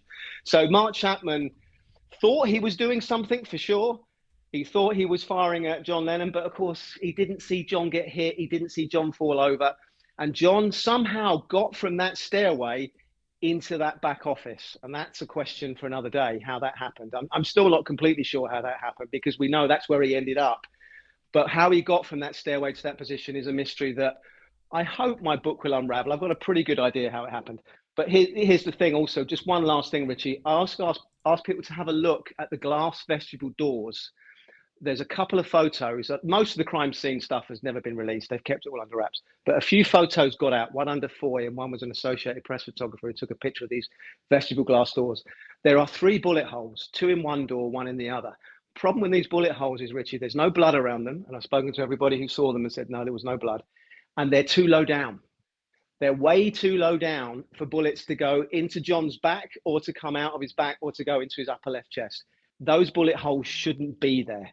And they're very awkward. And nobody in the official narrative ever talks about those bullet holes in those vestibule doors. So the mystery will go on, and uh, a new investigation into John Lennon's murder has to be conducted because there was no investigation at the time, Richie. There, there was that that driveway was open the next day. They were mopping up blood that very night. I know this because I've spoken to the people who did it, and um, investigation, a proper investigation, did not happen, and it needs to happen. Brilliant having you on to talk about this. You're welcome back soon. Let's do it sooner rather than later. David Whelan. Oh, anytime, anytime, Richie. Really enjoyed it. No, it's been brilliant. DavidWhelan.substack.com. And on the podcast notes, I will include a link, obviously, to David's website, but also to his Twitter account. So go and follow him on Twitter. We can't wait for the film and for the book. Thanks so much for your time, David. It was educational. Thanks a lot, Richie. Really enjoyed it. All the best. You're welcome, mate. Bye for now. David Whelan live on um, uh, Wednesday's Richie Allen radio show. Listen, just in the last couple of minutes, I've had a number of messages on my phone from people back home, and I've had some messages from people listening to the programme. Um, it's been reported in the last 15 minutes that Sinead O'Connor has um, died aged 56. The Daily Mail, the Mail Online, um, is reporting that Sinead may have died, um, uh, has died today. Um, 18 months after her son Shane, uh, 17, took his own life. Uh, they're writing about the fact that she has had uh, her problems with mental health issues and has died aged 56. Um, I'm incredibly moved by that as somebody who um, had and has an awful lot of time for Sinead O'Connor. Uh, during my radio days in Spain, I interviewed her a few times about different things, about religion and, and whatnot. Um, but um, yeah, Sinead O'Connor, it's been announced, has passed away aged 56. I'm going to bring up the BBC website, and I'm not even sure the BBC has this yet. Some of the tabloid newspapers, through their online, through their websites, are basically reporting it. So it's it's absolutely breaking news. I hate to use that bloody term, but um, let me see what the Irish Times is saying about it. The Irish Times is reporting that the acclaimed Dublin performer released ten studio albums while her song Nothing Compares to You was named the number one world single in 1990 by Billboard Music Awards. Irish singer Sinead O'Connor has died aged 56. And um, that's that's very, very sad news for anybody who grew up listening to her music and seeing her perform. I saw her play live in Dublin many, many years ago and thought she was particularly fantastic. Listen, that's it for the programme. Sad way to end it. Thanks very much to my guests, by the way, this evening. Um, really appreciate um, David Whelan for coming on and talking about John Lennon, and uh, and also, of course, um, speaking earlier on to Pete Gregson about um, anti-Semitism and about um, being suspended from his role as a scout treasurer because of his pro-Palestinian activism. I was obviously going to play out with some John Lennon. I'd lined up Imagine, but uh, I'm going to go out with Nothing Compares to You from Sinead O'Connor. It's terribly sad news. Or Yesh on him. I'll see you tomorrow at 5. Until then, bye for now. Bye.